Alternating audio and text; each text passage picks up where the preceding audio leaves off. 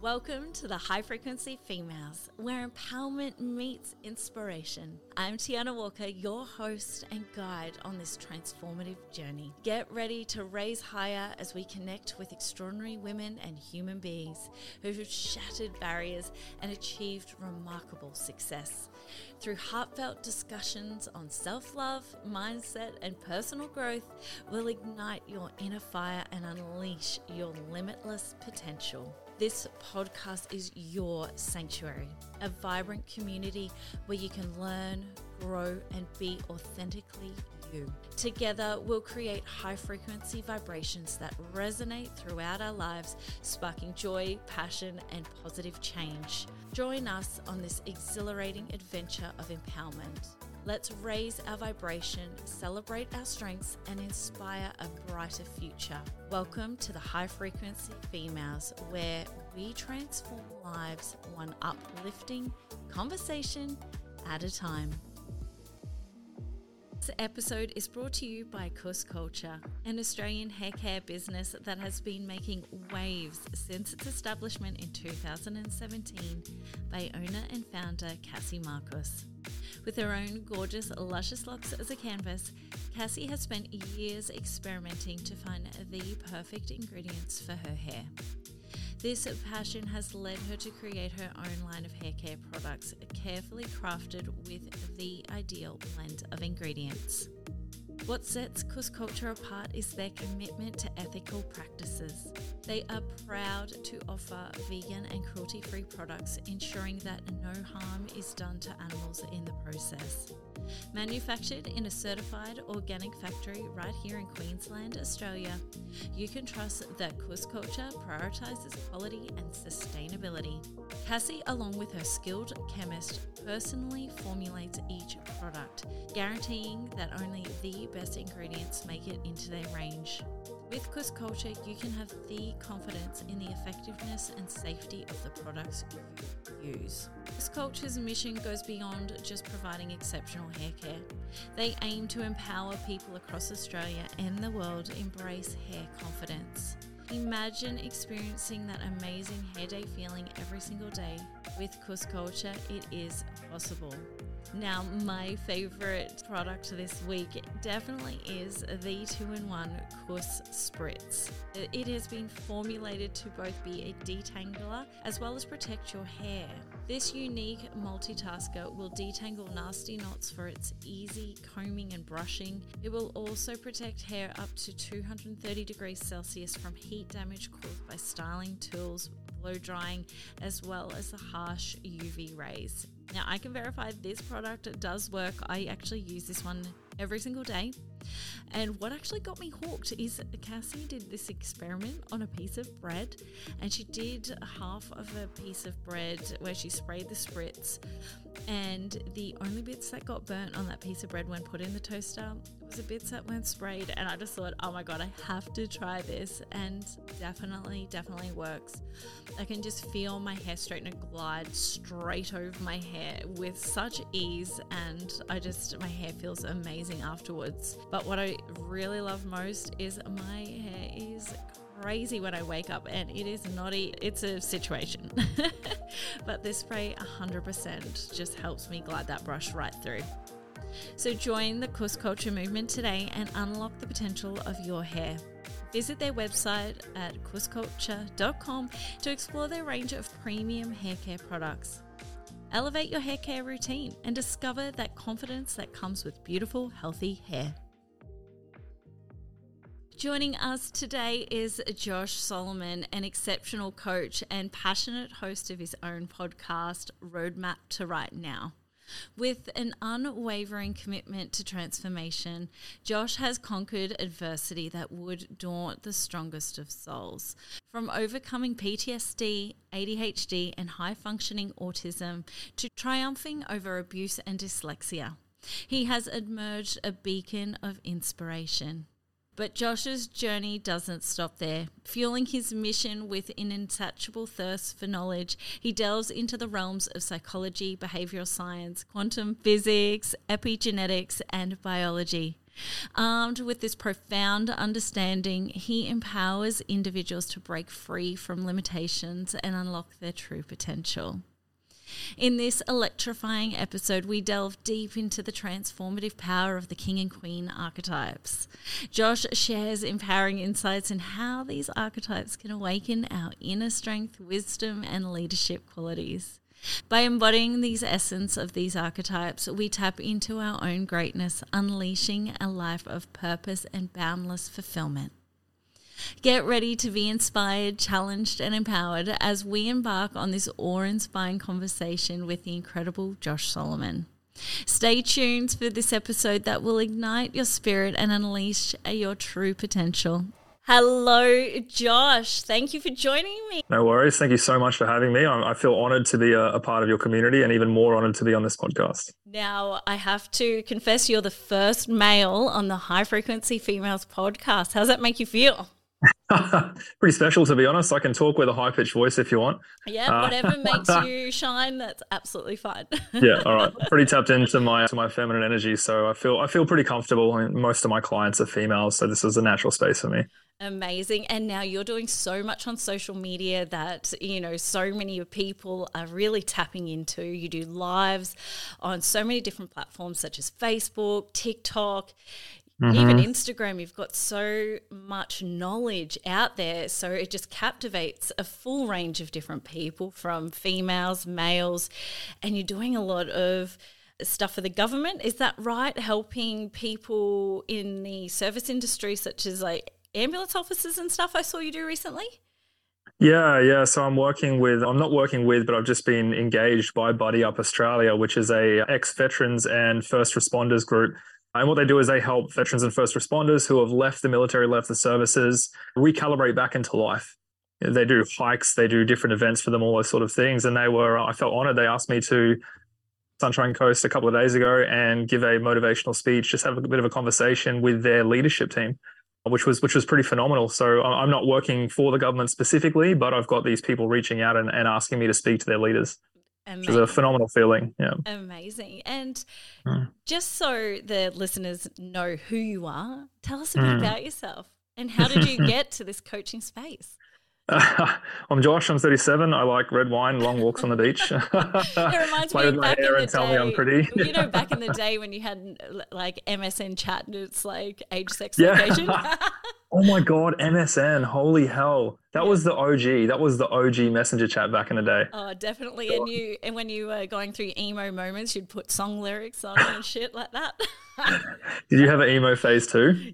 Slightly, slightly. Yeah. Yeah. I, was... I, dyed my hair blue black, wore like skin black jeans. Like it was it was horrendous. I'm glad that no one who knew me back then knows me now. right. Yes. So, so where are uh, you at now? Well, now I'm I think the the first and, and I feel the most important thing for people to know about me is that I, I love my kids mm-hmm. more than anything. My two boys, the the greatest thing about me is the fact that I am a father and I have the ability to to guide and nurture two young boys to become young men and, and eventually lead on the legacy of what it is that we're creating here you know and and by we i mean parents in general you know i think it's a i think it's a gift so the most important thing to know about me is that other than that i'm a veteran i spent five years with the australian army served in afghanistan in 2013 picked up some injuries physical and psychological while i was over there and that led to the i guess the the chunk and the, the biggest piece of the puzzle as to how I'm now sitting here as a as a as a coach, as a speaker, as a facilitator, as a, a man amazingly humbled by the gifts of life, but still enough ego to enjoy the shit out of it. You know, amazing. yeah, yeah. So I, I, studied a lot of of different, I guess, modalities and things to to help overcome my own PTSD. I had a really, really bad struggle with PTSD when I first got back from my time in Afghanistan. I used some pretty unhealthy escape mechanisms, you know, prescription drugs, party drugs, everything I could, women, whatever I could to try and escape my own hell. And eventually got to a point where nothing was really working. I had a I had a suicide attempt at the end of 2017 when I just couldn't take it anymore. And post that, I started to I started to rebuild my life. I started to rebuild myself. And so I studied, I first studied neuroscience to try and understand what the hell was happening within my brain. How was this crazy experience of PTSD happening. And then that led me to studying psychology so I could start to understand my own brain or understand my mind, find out what's happening there. And then from there, it was a three year rabbit hole of psychology, behavioral science, NLP, quantum physics, epigenetics, spirituality, anything I could to try and understand myself. And along the way, I, I realized that what I had discovered was not just a gift for me to overcome my own trauma, but it was a gift for the world. Everyone had to know how to overcome this, how to take control of their mind, how their brain works, how their body works. So I reached out to a, a coaching school and made a decision to become a life coach. And that was it. From there, it was it's been a two year build, a crazy build. First year was a massive struggle, just doing solo. Me having no idea what I'm doing and just trying to start a business. That was fun. I think I made about $84,000 in my first year, and I'm now in my second year. Have a team of six. We've just ticked over 280K. We've got our own 10 week personal development program, which is an awesome life facilitated program. And it's led me to a wonderful spaces like this, to, to having the eyes of you on, on what it is that I'm doing, and, and now being asked to, to guest on your podcast. This is phenomenal. And that's incredible. Just that life story. I know you had your downs, mm. but I truly believe that the universe delivers you essentially a gift, even though in the mm. time it might not feel a gift, but to be able to help the universe and the world, you have to overcome those, you know, things yourself. Yeah. Yeah, you have to overcome you. Like that's that's the biggest, I guess the biggest pain and the biggest gift of life is is overcoming and understanding yourself. Yeah, exactly. oh, mm. I've got goosebumps just in that story and how you uh, created this world for yourself, mm. and essentially mm. then a world for your sons. Your reason why. Yeah, exactly right. Yeah, yeah, and it's it's been the understanding of myself and how I was conditioned and programming, and the the deep dives into my own inner child work when there's a lot of stuff to go into in my inner child work. The the greatest gift for that has been connecting with my kids on a level that I never could before you know and, and now my inner child gets so excited when i go and play with my kids and it's like i revert back to my you know 4 to 12 year old self and just get to re-experience life as a child while playing with my children it's fucking phenomenal amazing Oh, mm. You're just warming my heart. All right. So there's so much on your social media about archetypes. And, you know, as someone that loves anything like Enneagram, astrology, mm. anything like that, and I know we chatted chat about it last week. Mm. And there was something that I needed to say to you, and it was a light bulb moment, and it's all about surrender. And I'm sure Josh is mm. going to explain that to us shortly about the queen archetype and how mm. to surrender or submit. I got submit. caught up in the word I think mm. that's what it was. And it was almost like, huh, I've got to reassess this word. I need to come up with a different word to understand. And I think it was the loss of power for me, and but it wasn't anything about power. Mm. Yeah, yeah, I resonate with that. And I'm sure you're not the only queen out there who has had that had that same thing. You know, when I when I speak about this quite often and use the word submit, I just see so many so many powerful women go, whoop, the wall goes up. Like, no, nah, not listen to this man. How dare he? But I, I'm glad you took some time to investigate that. And there's a there's a reason I use that word submit. You know, and, and I think to fully understand what what I'm talking about when I say that and I'll say this now and I'll reiterate it again towards the end is the most the most powerful thing a queen can do, a woman can do, is submit her power because the most powerful thing in the world is a woman who knows herself. Uh, and that's a bit of a, oh, what the hell is he talking about kind of statement. Uh, and I think to fully to fully understand it, you really have to understand the both the shadow and the divine side, or the shadow and the light side of all of the archetypes. Mm-hmm. You know, not just the the, the twelve major archetypes, but the hundreds of different sub archetypes that come off the back of it. And the, the greatest way to sort of boil it all down into a short, easy to understand sentence is that the shadow side of all the archetypes, whether it's the feminine archetype or the masculine archetype, the shadow side of that is all about what can I get? What can I receive? What can I take? And the divine side of that, the light side of that is what can I offer? What can I give? Mm-hmm. How can I submit the most powerful thing within me to help the world around me, to be their support, hold, and guide the world around me. Mm-hmm.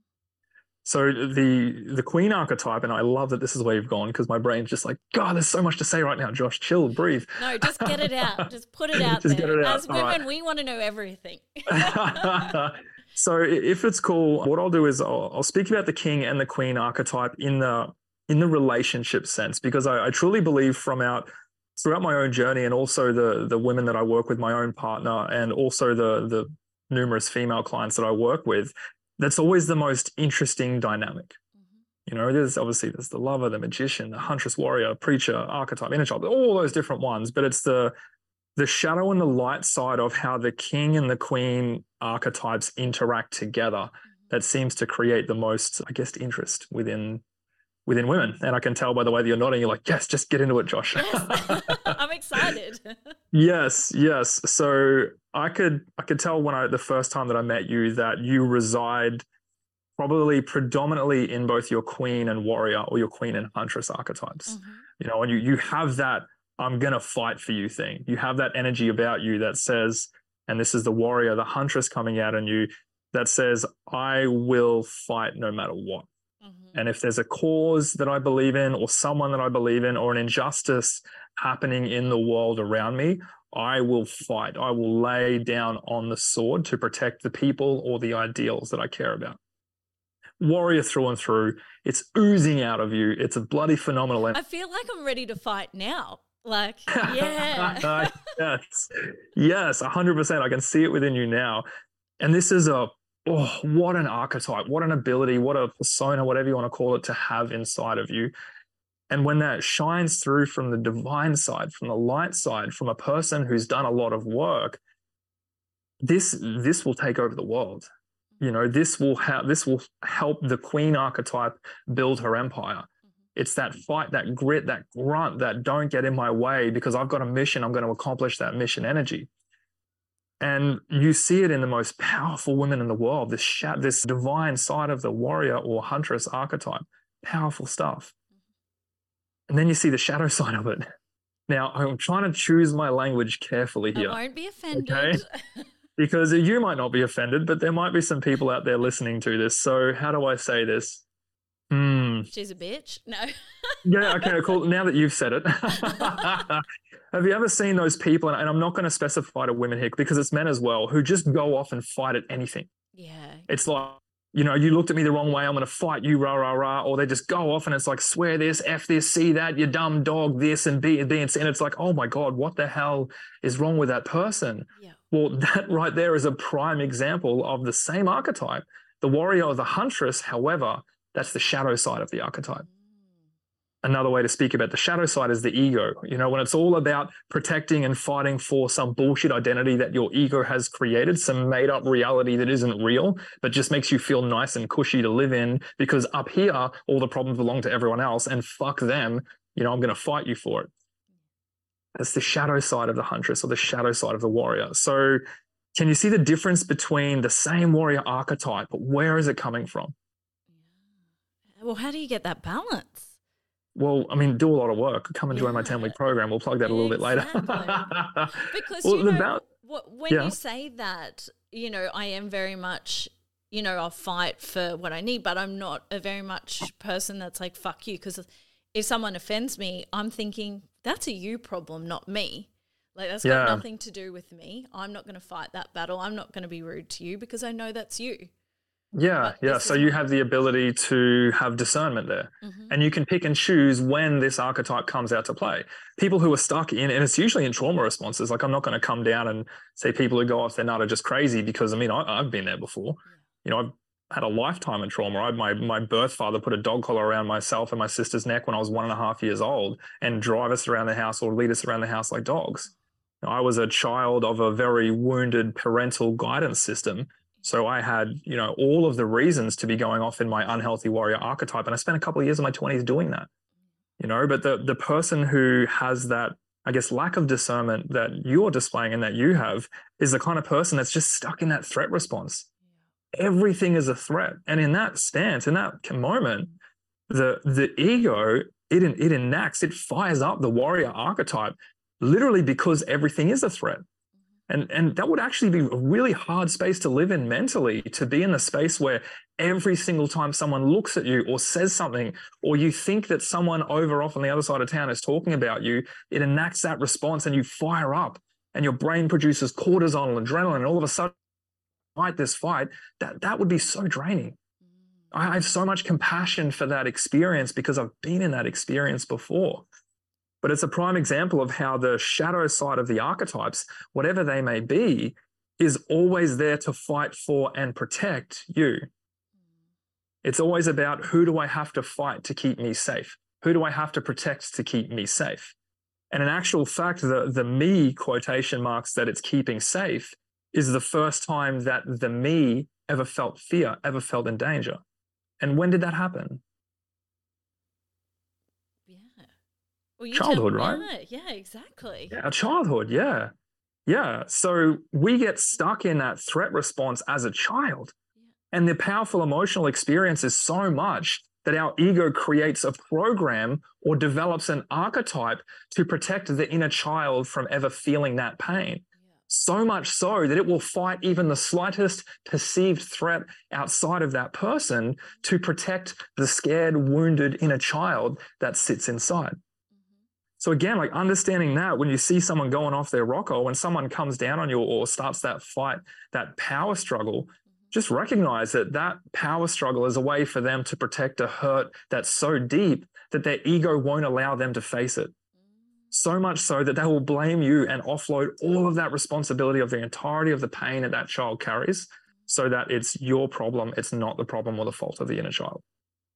Wild. I know. I'm just, I can't even formulate words to that. Yeah.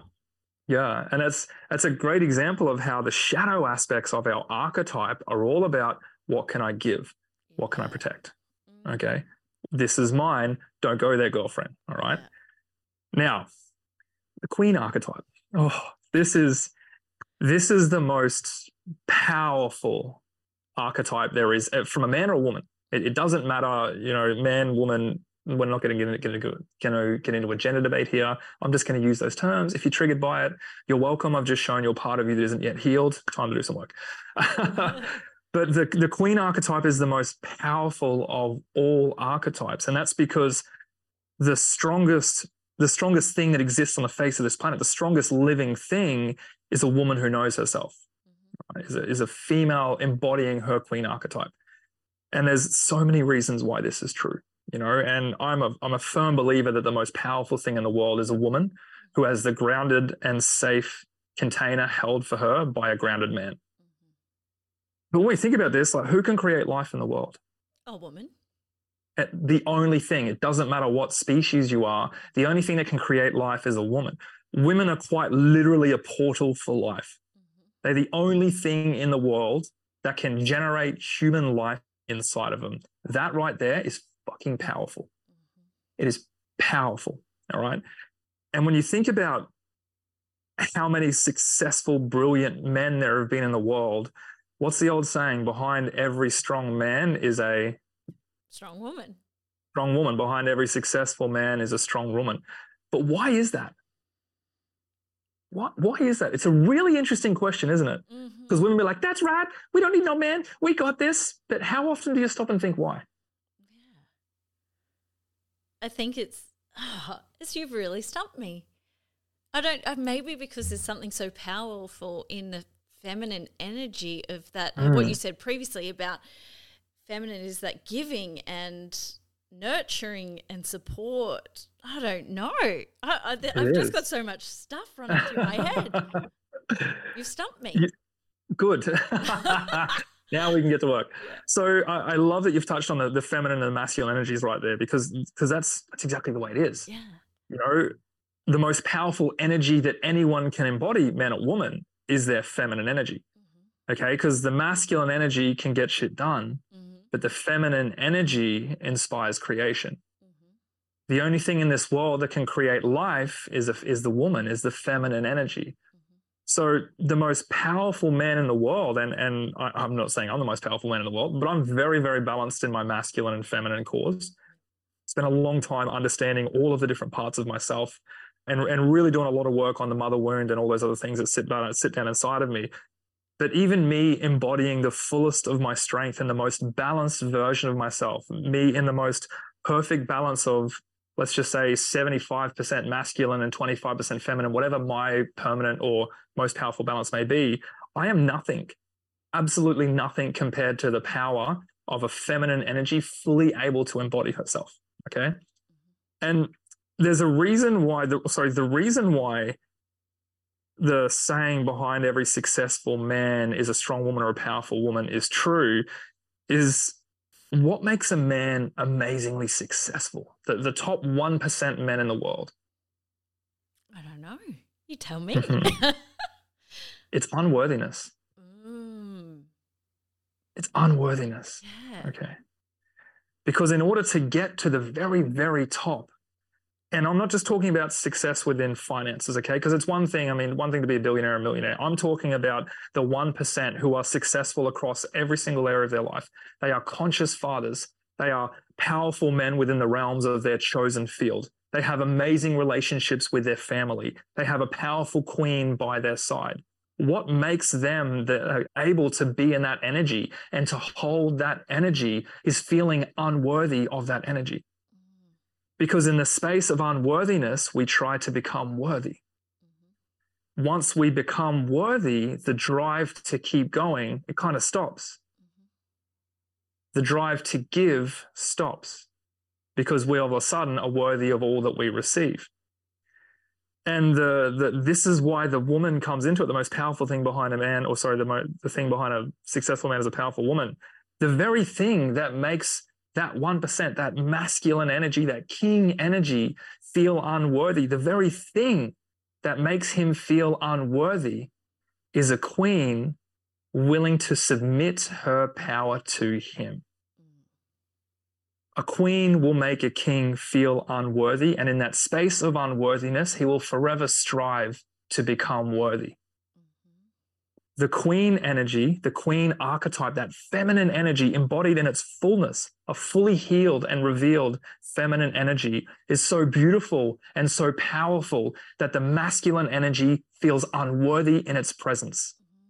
And for this woman who's embodying her queen to know that she is the most powerful creature in the world and be willing to submit that power to her king is the very act that makes him unworthy and the very act that will have him striving every single day to be the best father, the best provider, the best protector, the most grounded that he can be, the most humble and forgiving man on the planet.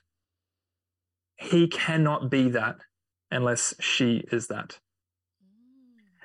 And that's the beautiful dance between the king and the queen archetype when when both male and, and female or masculine and feminine energies are awake and are conscious when they find each other. Look out, world. So, what does a queen, when she submits or surrenders her Mhm. power to her king, what does that look like in Mm. everyday life? Mm. Because I was thinking about this, and this is what Yeah. For myself in my relationship that I like with Justin, we've been together nine years this year, Mm. and what that looks like. And Mm. I'm like, surrender, surrender. And I guess Mm. it's for me, and what, and this is what I was struggling with last night until I thought, hang on a second. It's, and it is, it's like a dance of being able to say when needed, is having that open communication and saying, oh, I want to give, I want to help you be the best version of yourself. I don't know, I could be completely wrong too. But it's Mm. also, you know, when we are struggling, take a step back and think, oh, hang on a second, he's probably struggling too. How can I help him? And Mm. even when we're in arguments or fight, it's like, hang on, we're not fighting each other, we're fighting a problem Yeah. and yeah. surrendering and not getting letting my ego get in the way of being right but hang on a second step back if i say that that's not very nice it's not going to help the situation how are we going to tackle this together let Mm. my ego drop and then i'm like okay we're fighting this together how can Yeah. we overcome this together is that what you're talking about Uh, not quite, but that right there is the blueprint to a healthy relationship. yeah And if every single one of your listeners can take on board just what you said, then they've got gold out of this podcast episode. Because understanding that it's not me versus him, yeah the problem, and stepping back from the egoic nature to protect and recognizing that in that moment, your warrior archetype has come out to fight for an expectation or an ideal that you have created in your mind. And because the ideal or the expectation that you've created in your mind isn't matching up with your experience of reality, it causes that frustration. Frustration causes discomfort. The warrior will come out and fight against the discomfort. Yeah. Okay. So, so understanding that is definitely the blueprint to a healthy relationship. And if everyone can do that, loving, long, happy relationships, they fucking will follow. But submission is a little bit different. Okay. And, and this is why I love people asking this question because I get to explain the difference between submitting and things like surrendering. And and usually when I say submit, what's what's the first thing that you think about? If I was to tell you to submit, what happens? Well, as a woman in you, this day, yeah, exactly. and in this life that we live right now, you know, it's when we don't live in the 40s and 50s anymore. So to mm. they're bad words for us as women to hear. It's drilled in yeah. our head to not submit, don't surrender, do not allow the patriarch to define us. So those words can be triggering, especially for, yeah. for the younger generations, because they're taught no. Yeah, hundred percent. And and I, I, once again, I'm I'm loving the direction that you're taking this.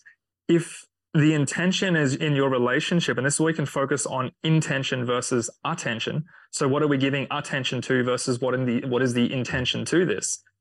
And if you have a look at the, as you were saying, like the patriarchy, and no, no, no, we don't have to submit to the man. You know, what the intention behind that statement is, is that the, or sorry, what the attention on that statement is that the intention of the male patriarchy is to diminish and to demeanor. So when you focus on the attention of the word submit rather than the intention of the moment, of course that's what you're going to come to. Yeah. And we're, you know, we're ego level, surface level creatures. Our ego has the first bite of the cherry. Every bit of information that we protest, ego's got to have a bite 1st mm-hmm. Is this a threat? Do I need to protect? Hang on a sec, submit. No, no, no. I'm not submitting to you. You don't have that over me. But what if that wasn't it?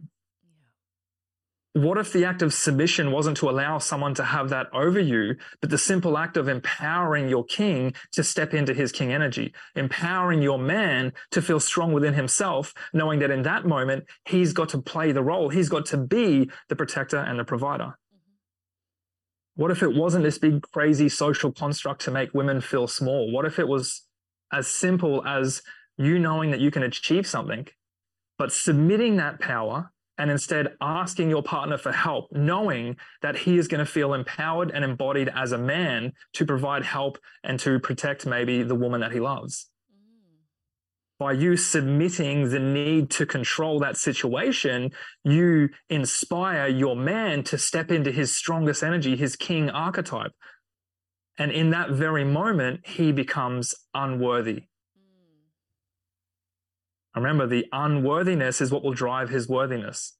So, him knowing you that, hang on a sec, she probably can do this, but instead she's choosing to ask for my help. That means that she values me as a man. And in this particular moment, she's choosing to allow me to have control of this situation. She's choosing to allow me to step up and to prove myself that I can protect her, that I can provide for her, that I can cook for her, that I can fix this tire for her, even though she might be able to do it herself. Well, it's not about. I surrender well, all the time then. yes, but what is your intention? Do you do it because it's like, fuck, I don't want to do this. Hey, babe. Or do you do it because, hang on a sec, I know that he's actually genuinely going to like this? Do you often submit your power to allow your man to step into his king energy? Yeah, because I know how Fucking to open. Wonderful. I can open a jar. I just get a knife and pop it. But I'll yeah. walk over. Can you open this for me?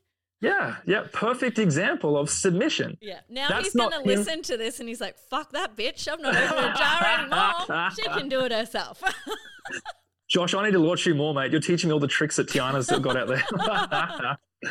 yeah, well, that there, I mean, and in that moment, do you feel like the patriarchy is coming down? Do you feel like you need to defend yourself? No. Or is that you going, oh, babe, can you do this for me? And then watching his muscles flex as he pops open the jar. Yeah, I get a perv at the same time. exactly right. So, so my question is, is, is submission this terrible thing? No, I guess not. You've really defined those words in a different way. And yeah. I guess like when I even looked it up, it's the sur- surrender of a powerful force, and it was very negative. Right? I think you It's need to re- you need to rewrite those words. Have a Josh dictionary. I'm down for that. We'll let Oxford know that I'm available. exactly. That's Yeah, yeah. incredible. And I like how you say that and you didn't say it in tonight's episode, but last week you told me that each archetype lives within you. Yeah. Yeah, it's already it's already deep within us. Every single archetype is already inside of us. And different experiences of life will enact or call upon, create the opportunities, should I say, for us to bring these different archetypes out. Mm-hmm. And there's a, there's one that triggers people quite a lot as well, and that's that's the sex goddess, the sex goddess archetype. There's many women who embody this archetype left, right, and center. And there's so many women who are just like, nope, shutting that bad boy off. Sexy time is not for me. This this archetype, these these primal archetypes live within us. And that's because they're just at their primal. They're of natural order. Every single human being that is born into this world is born with the capabilities to step into and achieve whatever life is required by any different archetype. Babies are actually born in the world not knowing what they are not capable of, which means they are capable of everything. And the only limitations that is placed upon the infant is the limitations that is placed upon them from their environment, from their parents. Mm-hmm. You know, don't get me wrong, it's a big thing. I limit my children from look, crossing the road without looking both ways because I don't want them to get hurt. But what I'm actually doing is instilling a program called self doubt to make them doubt their ability to cross a road. Mm-hmm. Same with when my my son was young and he was trying to touch the oven. I was like, no, no, don't touch that. That's hot. That's hot. What I was doing was keeping him safe, but internally within his psychology, what I was doing was instilling fear into his mind and creating the space for him to doubt his ability to move through a certain experience. But that's a rabbit hole for another time. I know. I was just like, what do you do? Let them burn their hand. You know, if they burn themselves, it's not going to happen. But you know, you'll have child protective services. Exactly right. Yeah, yeah, we got to protect them, right? That, that's a rabbit hole for another time. But where I was going with that is, is the as a baby is born into this world, we're only born with three fears. Okay, and that's the fear of falling, the fear of loud noises, and the fear of abandonment. Mm-hmm. And when those three fears aren't being experienced by a child, a child is invincible. This is why a child will just walk off towards the edge of a table, or like me when I was young, put plastic bags around my arm and try to parachute off the roof. Yeah. I believed that I was invincible. And in those moments, I was embodying different and young and emerging aspects of all of my different archetypes, mm-hmm. all of my different archetypes. My youngest child, Xavier, for example, he pretty much lives in his fucking warrior. All right. He is a little fighter, not physically, but he will fight against what he believes to be injustice. And for him, anything other than chicken nuggets for dinner is a fucking injustice. So every single night is a battle almost. You know, when he wants to do something, he will stand up and he will let you know, Dad, this is what I want to do. I am doing this. And if you fight me, I'm going to take you head on. That's him and his warrior energy fighting for what he believes to be real. And it's my job as a parent to, to recognize that and not come down on him and punish him for fighting for what he believes to be right, but recognizing that inside of him is a great fighter, is a warrior, is a leader, is someone who is willing to stand up for what he believes and with the right guidance. If he believes in things like love, human connection, family, discipline, honesty, and integrity, he's going to grow up intrinsically fighting for those values. I didn't teach him to be a warrior. That's inside of him already. He's also got a great caretaker in him. When his brother gets hurt, oh my God, he will run over there and like, Eli, you okay, buddy? What do you need? Do you want me to get dad? Do you want me to get you an ice pack? He's got this little caretaker in him. I didn't teach him to do that. That is his natural primal archetypes that are waiting for the right experience of life to trigger their awakening.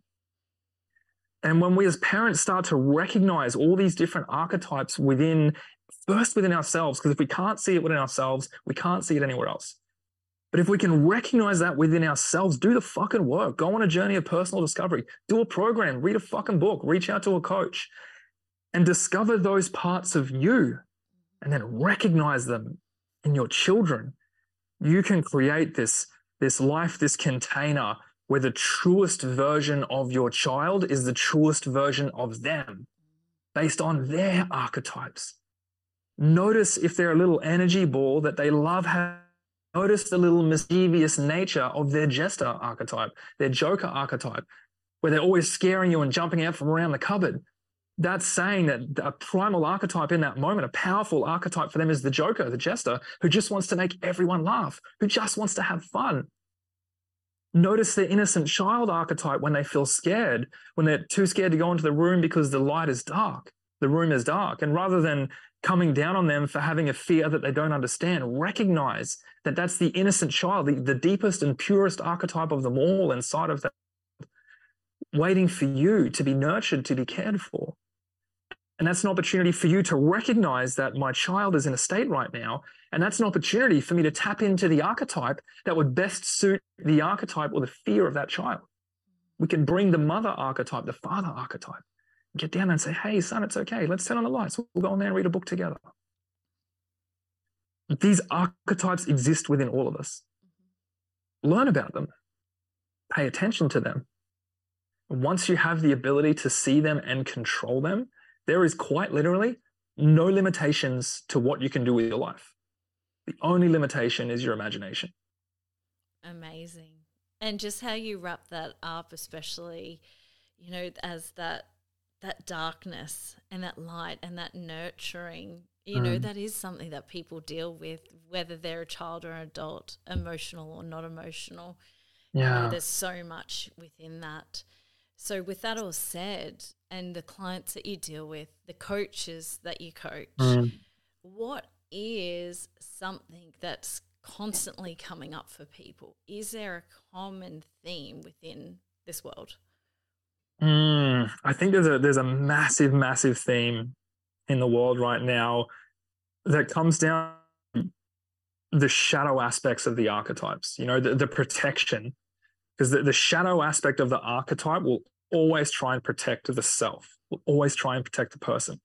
And the divine side of the archetype will always try and give as much of the person to the world from a very conscious position, a very conscious position. And there's a difference between giving yourself consciously and unconsciously people pleasing because you were taught you weren't taught how to set healthy boundaries and that your examples of love and life shown to you maybe by your parents by teachers by whatever were that i need to constantly abandon myself to give love to everyone else to make everyone happy in order to have a sense of self-worth.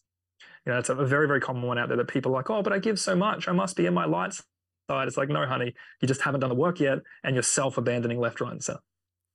But i think what we see so much in in social media and and I'm going to take this down a slightly controversial road if that's okay with that's you. Fine. All right, maybe a bit dangerous in my early career. If you don't see me in a year's time, you know why. but the, the it's the shadow aspects of these archetypes that are creating so much disconnection between groups of people. Mm-hmm. You know, and and I mean identities of people and there's there's far, you know, like people who are really extreme on both end of the scale. And to use a I guess an example that's really, really common is the gender debate. Mm-hmm. You know, and, and there's people that are so amazingly protective that there are more than two genders and that they will fight tooth and nail, literally physically fight to defend that ideal.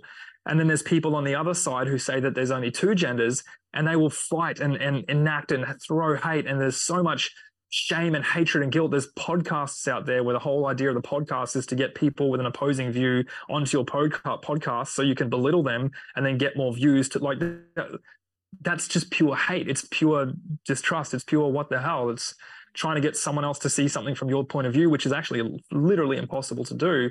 Or it's try and make someone look stupid to benefit your own ideolo- ideologies. There's so much of that out there on, on TikTok and in the world of podcasts and social media.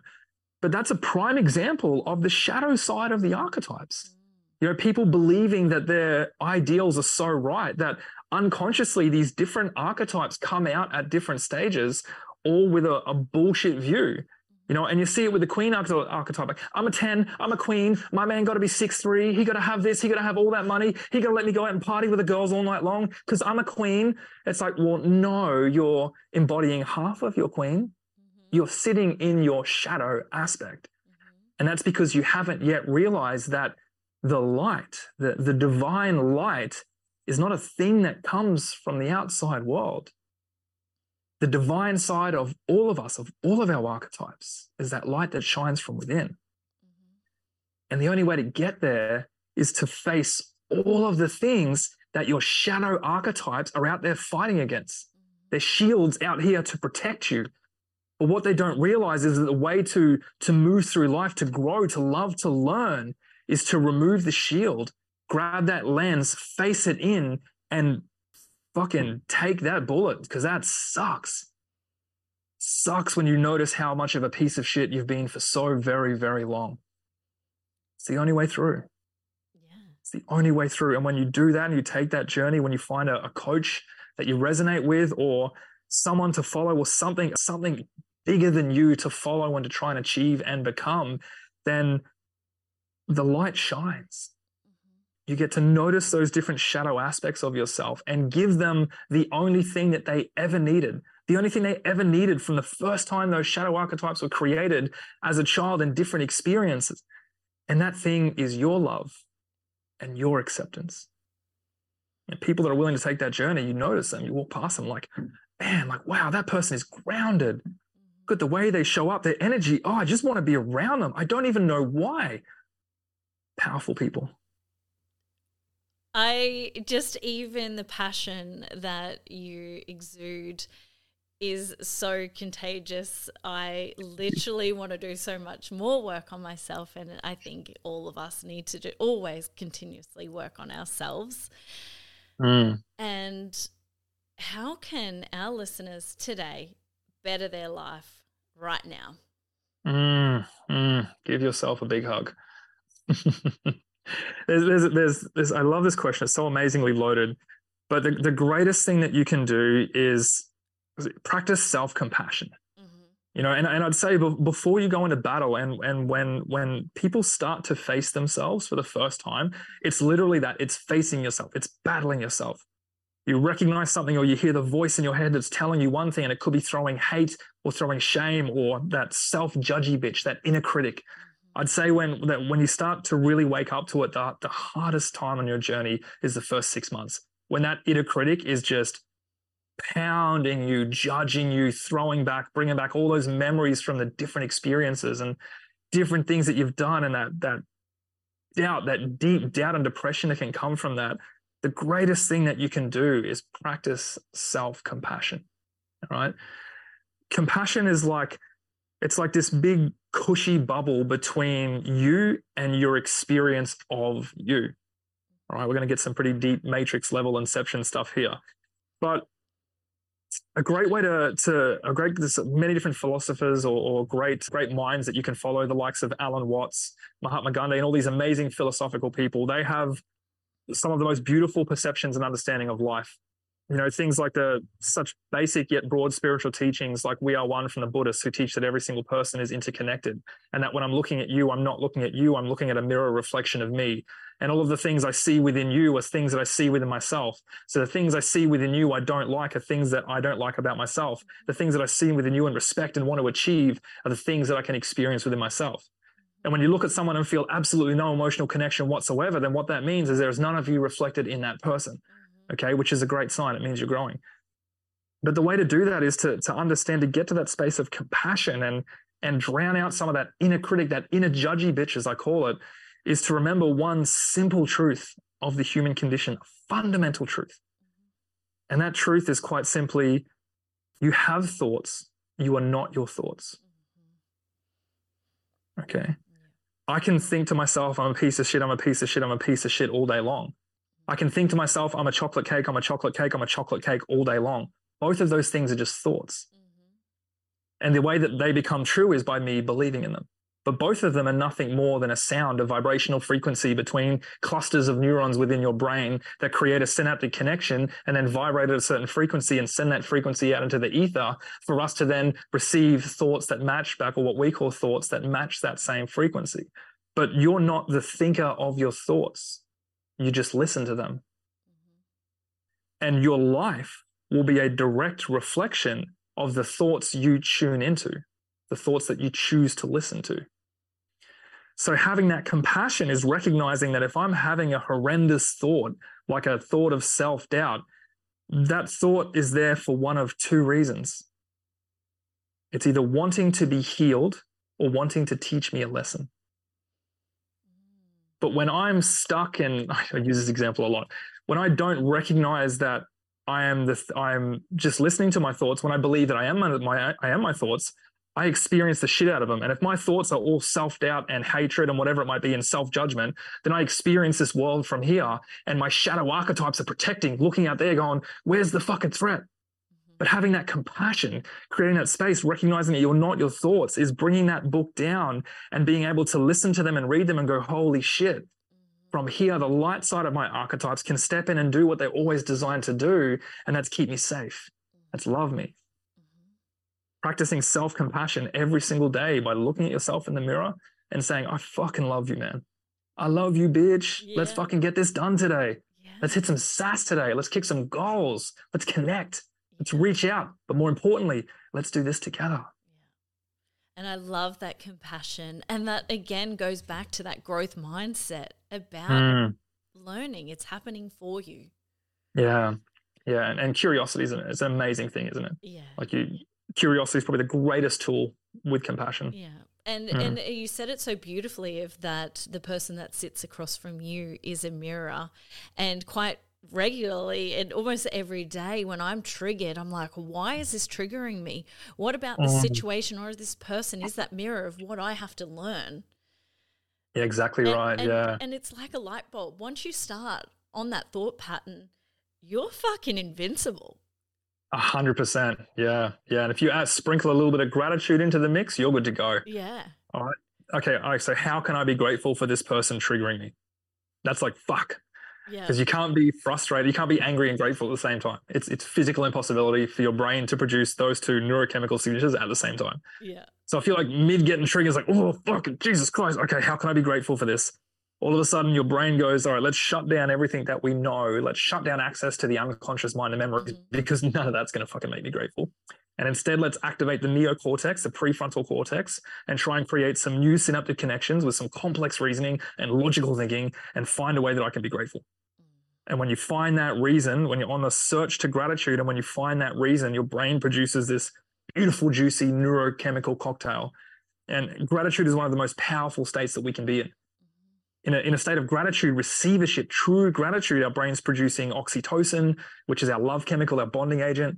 We produce nitric oxide, vasodilator, expands the walls of your blood vessels, which allows more blood to pump up into your brain so you can process more moments of gratitude. We then produce serotonin, our mood stabilizer, makes us feel good. Endorphins, our natural pain reliever. So all those little niggling injuries, we stop feeling pain. And then finally, dopamine, the strongest neurochemical we can produce. So simply by asking yourself mid trigger, saying, hang on a sec, this person's triggering right now. So I understand that triggers are a window into an unhealed and unresolved emotion. Okay, John, you're triggering me. I want to say thank you for showing me this opportunity. And I'm just going to take a moment here to find out what this means to me and find out why and where this is related to my past. And most importantly, I'm going to find a reason to be grateful for it. And all of a sudden, in the search, you find the memory, you then apply gratitude to the memory, you then rebrand the original memory and dissolve the trigger. Mm-hmm. Now, John can no longer trigger you about this particular thing. Mm-hmm. He can probably trigger you about a bunch of other things. But again, that's a reason for you to be grateful, do the work, and find that moment inside of you. And gratitude is actually one practice that I do every single day, and I do it twice a day. It's when I wake up in the morning, and that's mm. with purest love and gratitude for the things without letting it be surface. Because, but sometimes you have to be when you are struggling. You sometimes have to yeah. be. It has to be. Yeah. But to go deeper in the morning, it just sets my day so perfectly. And I do notice the huge difference that I get on the days that I don't practice gratitude. Yeah, hundred percent. Yeah, and and some people, I mean, some people, the surface is all they can get to. Maybe that's where they're living at the moment. You know, no comparison. Yeah. I think another massive thing where people go wrong is they compare themselves to other people on a personal development journey. hundred percent. But it's called personal development. It's your own experience of life, right? Like yeah. no one's ever had the same experiences as you. Mm-hmm. And every single person attaches a different meaning to every single experience based off the majority of their life's experiences.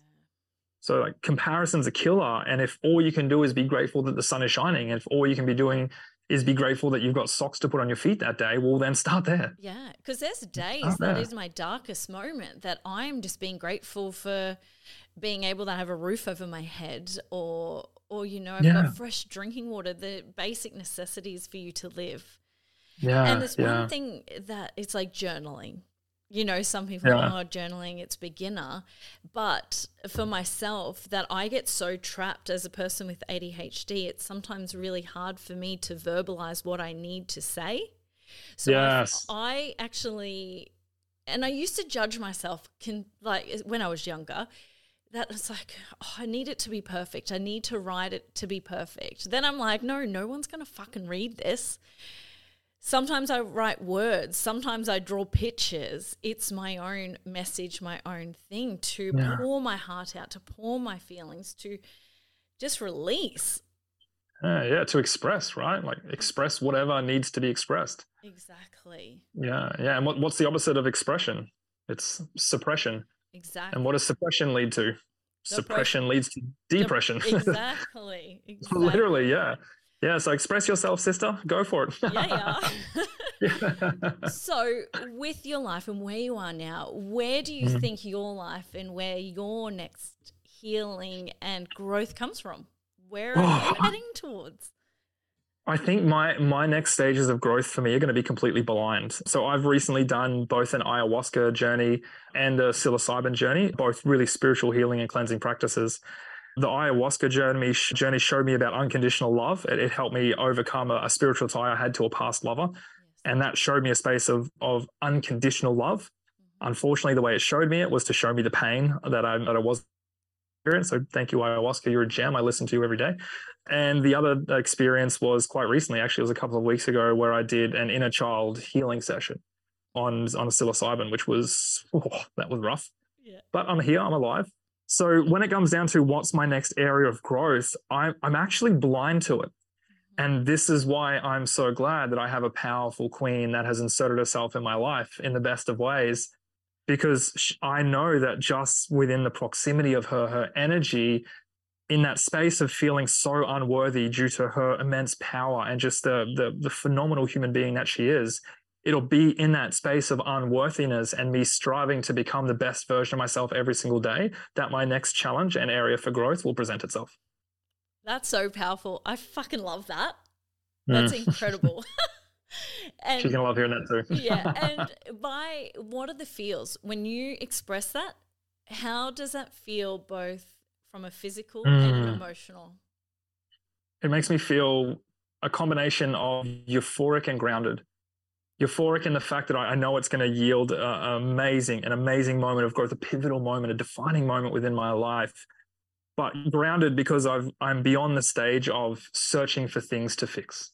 Does that mm-hmm. make sense? Yes. So it's one of those things where it's going to come when it's going to come, and when it does, whatever it is, is going to be an amazingly profound experience.